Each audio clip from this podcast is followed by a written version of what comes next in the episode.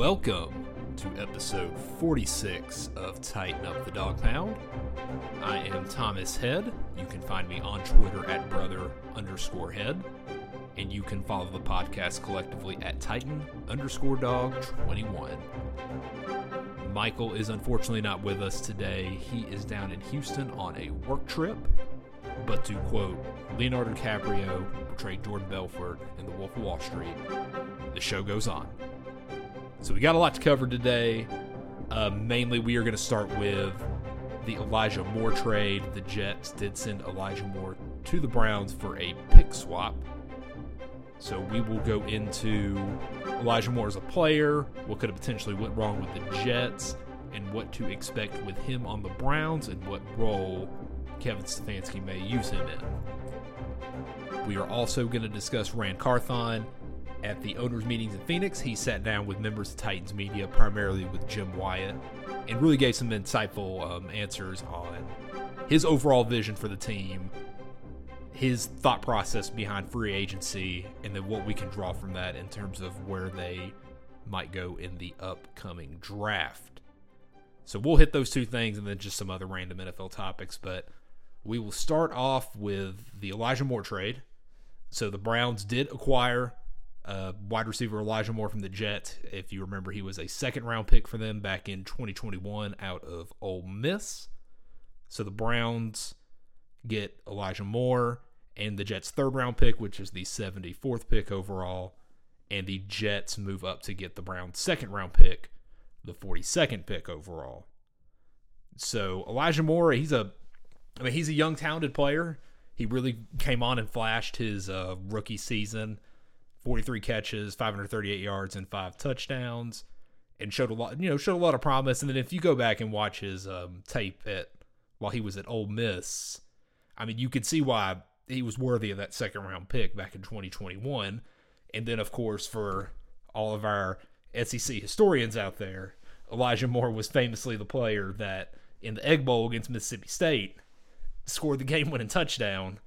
Was you know hiked his leg up and pretended he was pissing on a fire hydrant, and that ended up costing Ole Miss the game.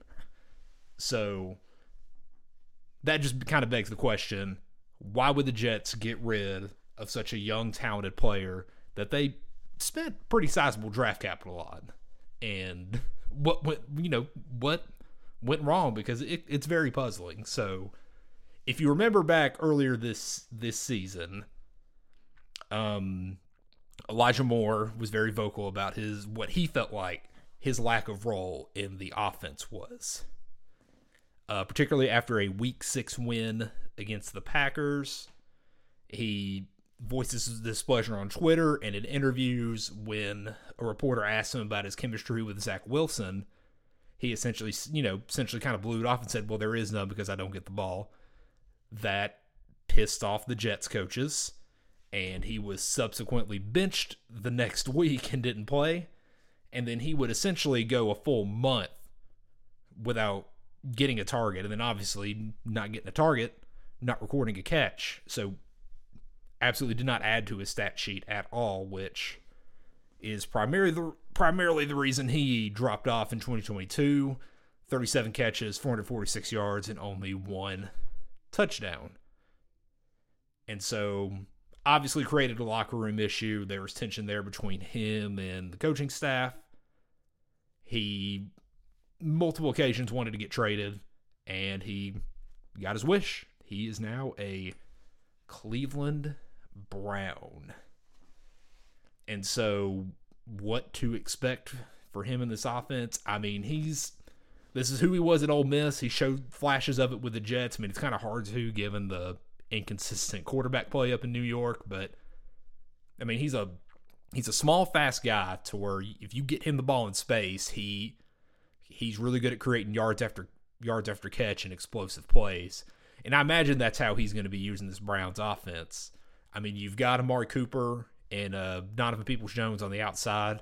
Elijah Moore is just a perfect guy you can stick in the slot to you know, hopefully get some mismatches up on a slower safety, or if you're lucky, maybe even a linebacker, and you know, do a little five, six, seven yard little hitch route break a tackle, and he's off to the races.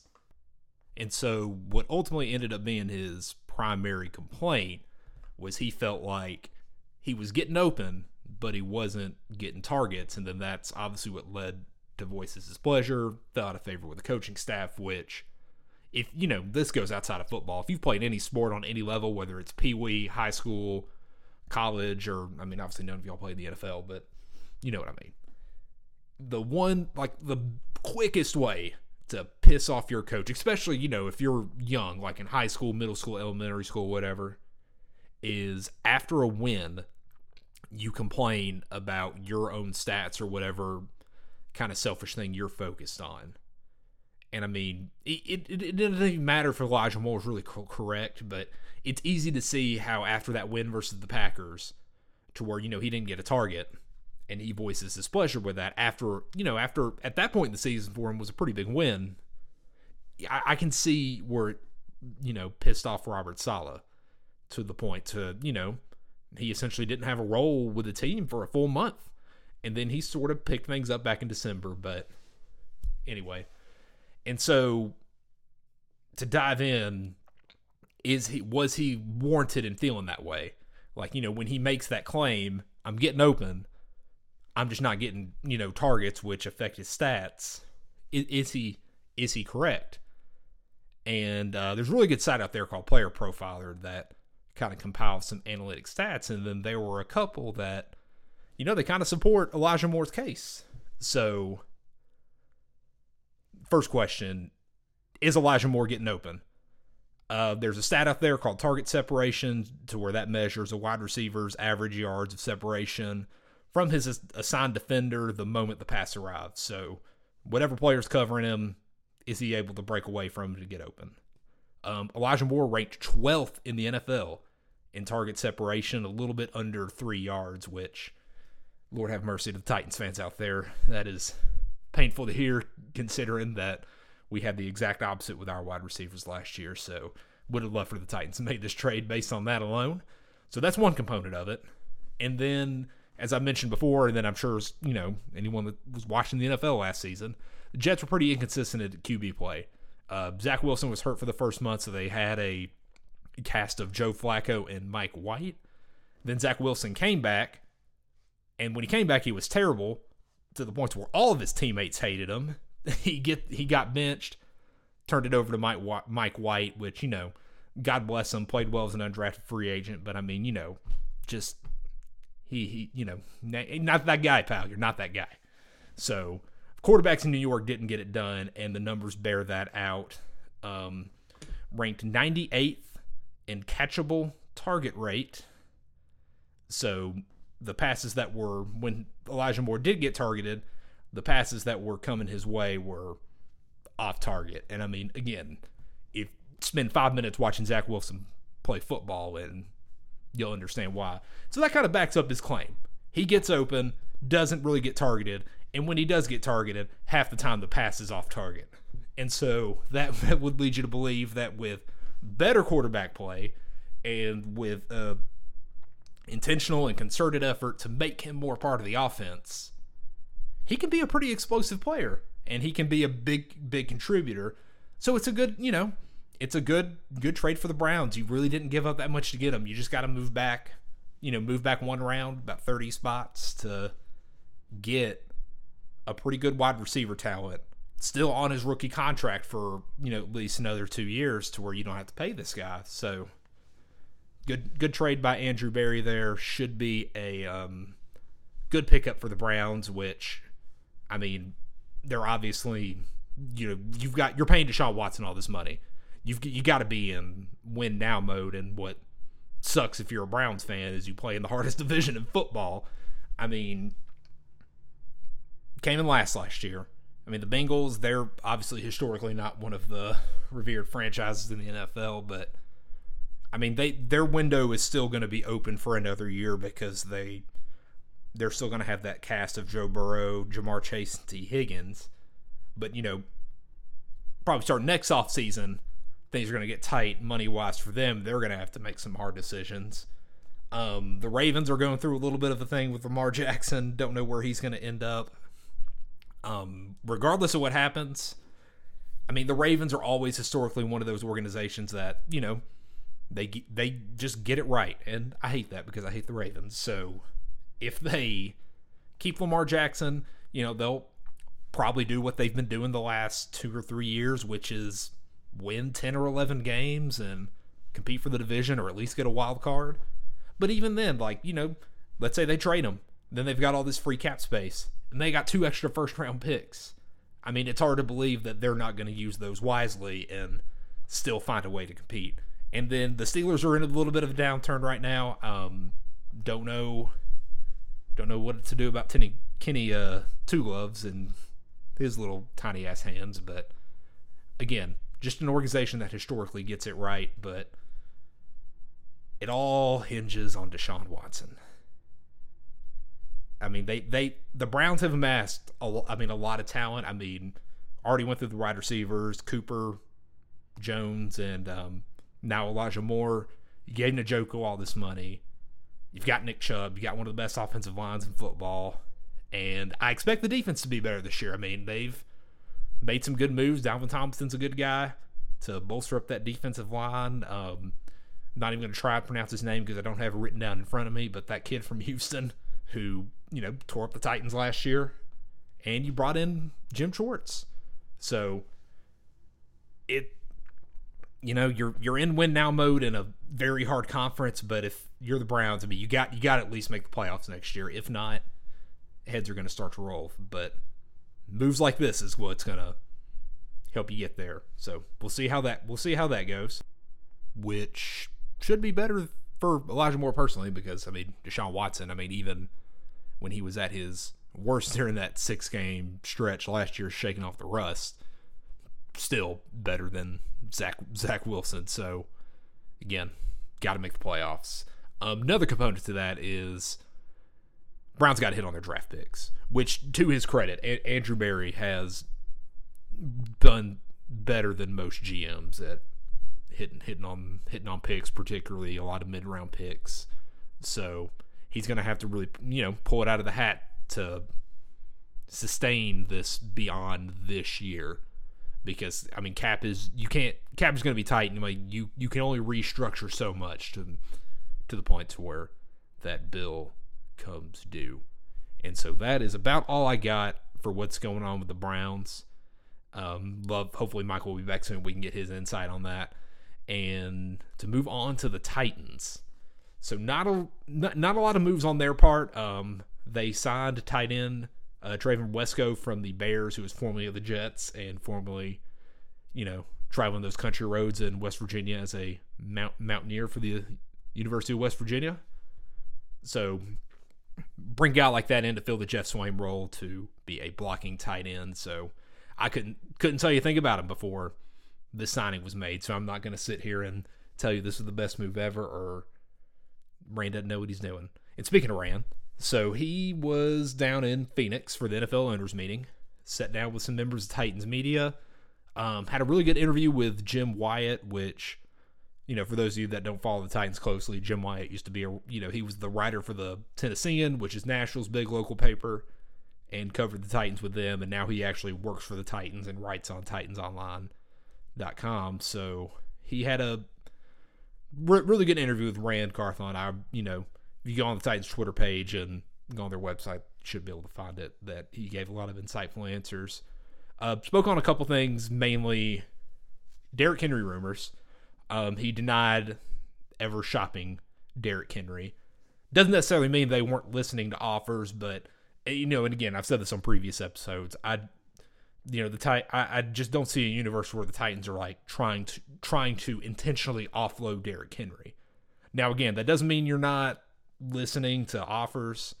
Again, like I like I've said before, I think they would want a Christian McCaffrey type of package to even consider potentially trading them.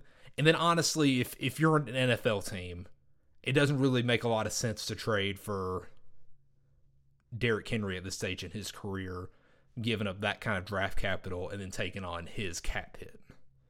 So I I've always believed he was still going to be a member of the Titans. And then even then, I mean, you're trying to, you know, you're whether you want to call it a rebuild, reshuffle, or whatever, you know, there, there's a little bit of reset going on. And you just, you know, you need to keep these culture guys. And I mean, Derrick Henry is a guy that, you know, he works hard. Just look at his off-season workout videos and just a guy that you need in that locker room to set the culture for what you're trying to build for the future. Um, and then also Kevin Byard. They were a lot of rumors that apparently he was going to ask for his release, or if he didn't take a pay cut, the Titans were going to cut him.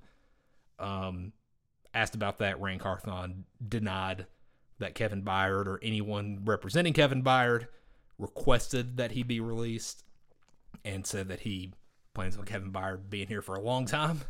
So hopefully that actually does play out because, like I said last episode, I, you know, there's one guy you shouldn't ha- shouldn't be asking to take a pay cut. It's him. So hopefully he's hopefully he's here. And like you know, like I said with Derrick Henry, the dude is just the heart of the defense, and you you just can't give you can't give guys like that up when you're trying to reset culture.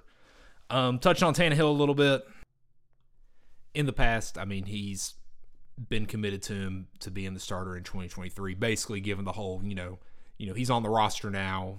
You know he he he's our quarterback right now. So it's kind of one you know it it it's a little non-committal. I mean, what it tells me is, you know, Tannehill's the guy until he isn't the guy. Um, I don't see a scenario. I, I don't think they're going to try and trade for Lamar Jackson. I mean, I think the only scenario where Ryan Tannehill isn't the starter next year is if one of one of these four rookies becomes more plausible to get. Which it's you know the, with the Titans currently picking at eleven, it, it it's gonna it's gonna be hard to kind of get up there. So you obviously you got Carolina and Houston picking one and two. Quarterbacks are to go there. Arizona at three. Um, it, it just depends on how it falls. I mean, is there a is there a scenario to where the Titans are going to be able to get one of the guys they want? Absolutely. And I mean, it's hard to tell which of the guys they actually really want. I mean, my guess is C.J. Stroud, given the uh, Mike Vrabel Ohio State connection.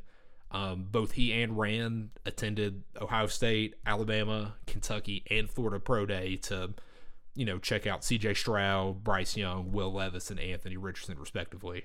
Um, they they did spend a lot of time with C.J. Stroud more than any of the quarterbacks at his pro day. So I would imagine that's probably if there was a guy that they preference out of the four, it's probably him. But again, with them picking outside the top 10 like that, it's just it's going to be hard to move up and get there. So there could be a scenario to where like, you know, maybe Carolina's and I mean this was rumored for a minute. Maybe they're like enamored with Anthony Richardson and take him one overall. And then Houston takes Bryce Young. Well, now now you've got a situation where now you've got Arizona sitting there at number 3 with their current GM, who used to be a Titans executive that knows Mike Vrabel very well. So a situation where the Titans could jump the Colts and get their guy. Again, they would have to give up a lot to do that.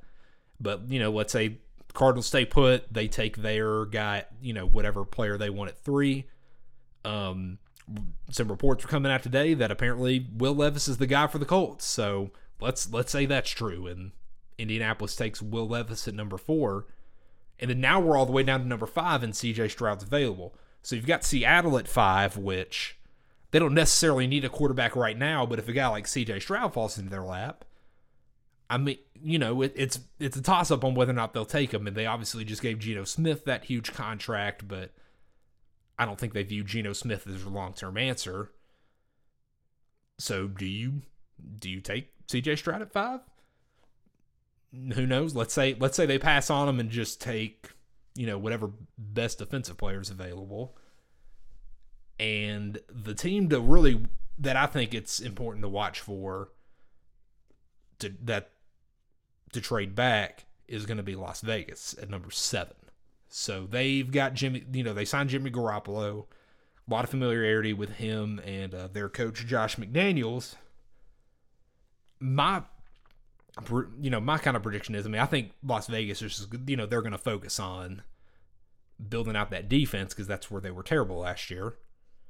and working on giving Jimmy G some weapons to get the most out of him. I I, I just think they're gonna get they're gonna try and get the most out of this you know short Jimmy G era that they have. So I don't see them taking a quarterback, but it is a prime spot for the Titans or you know whatever team you want to insert there to trade up for a quarterback because I'm sure they would like to trade back and acquire more picks to build out the rest of their roster.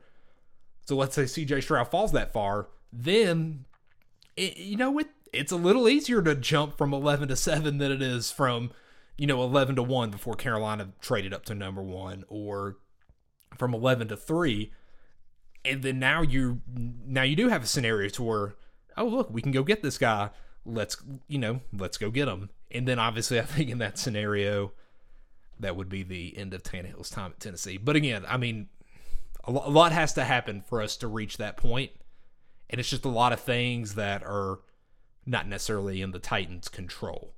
So we will see. We'll we'll see how we'll see how it all plays out. This this what makes this time of the year so much fun and why we enjoy watching the draft. Um, Ran also gave some pretty insightful answers on his free agent class and then kind of what he envisions for this season. So when he was asked a question about Andre Dillard, he said the following. I think the overall arch and view of the guys we all brought in is every guy has starter level ability. They just haven't had the opportunity to be a full time starter. And if you kind of think about it, it is how Vray, you know, Mike Vrabel's career started. He was a third round pick in Pittsburgh, never started in Pittsburgh, but got his opportunity in New England, and obviously the rest is history, how he became a player he became. Each of these guys have log starts here and there, but they have never been full time starters. And they're guys that we believe in, and that became become starters in this league. So that was in response to a question with Andre Dillard, but you can see how that applies to the other guys they brought in Azeez Al-Shaair, Arden Key, uh, Daniel Brunskill. I mean, he basically guys that he feels like have shown promise when they've gotten the opportunity but never really kind of got the full fledged confidence from their teams. And it's also not a coincidence. I mean, all these guys, with the exception of Dillard, are uh, former 49ers guys. Um, continuing to talk about Dillard, another thing that he said that I thought was interesting was when he talked about him possibly playing multiple positions. So obviously, Dillard was an Eagles first round pick at left tackle you know, he gets hurt, and then the guy that replaces him ends up being better than Dillard, so they just stick with that guy. And then here we are with Dillard. So in regarding that, he said we'd like to start him off at left tackle, have him there first, and see how it goes. But he's another guy that's played guard, and I think the the big thing is having versatility. That's something Mike Vrabel has always has always admired, and when he's particularly with offensive linemen, that was part of the reason why last offseason they brought in Jamarco Jones, and that's so. And I mean, that's not even a guy Ran Carthon. Like that was a J Rob guy, and Ran Carthon brought up Jamarco Jones by name as someone that could have a big role in this offense. Which you know he was a, someone the Titans brought in last year. Ne- never saw him. He never he never made it to the regular season because he got hurt in training camp. So I'm interested to see kind of what his role could potentially be with the Titans. Um, but more importantly, referring to Andre Dillard, again, they see him as possibly playing guard as well, which then doesn't take the possibility of left tackle off the board at number 11. Because, you know, when they signed Andre Dillard, they're like, okay, well, that means they're just going to go wide receiver at 11 or do whatever, but that takes left tackle off the board. Not so fast, my friend. So, Paris Johnson still on the menu, boys. So we'll see how that. So we will see how that goes. Um, and again, talking about Al-Shaair, absolute, absolute maniac. References his time with San Francisco when he did start. He had a season with 100 plus tackles. So getting a guy like him on the cheap. I mean, Arden Key is a guy that's shown, you know, big season in Jacksonville was a key part of them beating the Titans in that uh, last Week 18 game to secure the division. Daniel Brunskill, a guy that's played multiple, you know, multiple positions. I, yeah, I believe if I'm not mistaken, started at all five positions while he was in San Francisco on the offensive line. So, again, that's something Vrabel's always loved, and I'm sure Carthon does as well. So, should be fun. I love this time of year. I'm going to see what we can build, see what these guys can do. Love seeing these guys earn their stripes, and then hopefully these guys, you know, whether it's here in Tennessee or somewhere else, hopefully these guys can earn themselves some big contracts. And that is about all I have for the Titans. And then just to kind of wrap, well, actually, no, one more thing for the Titans. A San Francisco radio host by the name of Larry Krueger. He uh, guest hosts a show on 957 The Game.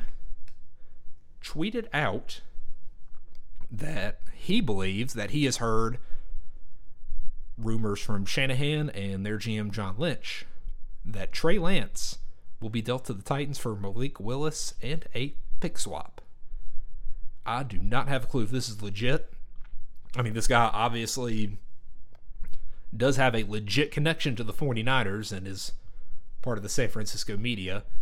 Um, never heard of this guy before that that tweet came out, so don't know how reliable he is, but we're just going to toss that into the ether and see see what happens. So it, again, you you just never you just never know what's going to happen between now and the end of that draft here at the end of April. Um, Jeffrey Simmons, he has not signed an extension yet, and that's very upsetting. Uh, but his agent tweeted out a clock emoji with a video of Jeffrey Simmons highlights. I don't know if that means something's coming soon. Whatever that something is, I hope it's positive, and I hope it means that Jeffrey Simmons is Titan for life. But at the same time, I'm ready to get disappointed in back to back offseason and watching a star player leave Tennessee, ready to get hurt again. Anyway, that's all we have here today. Uh, we'll have more in the coming weeks as we get closer to the draft. So we'll definitely be looking at some prospects that we hope our teams can take, and that'll you know give us an idea of how our roster is going to shape out. And then before we know it, schedule's going to come out, and we'll be in mini camp, then training camp, and tell you what, in a blink of an eye, it'll be back. Ladies and gentlemen, that's all we have today. Again, this is Thomas Head at brother underscore head on Twitter. Uh, please give Tighten Up the Dog Pound a follow on Twitter as well, Titan underscore dog 21. And most importantly, rate, review, and subscribe.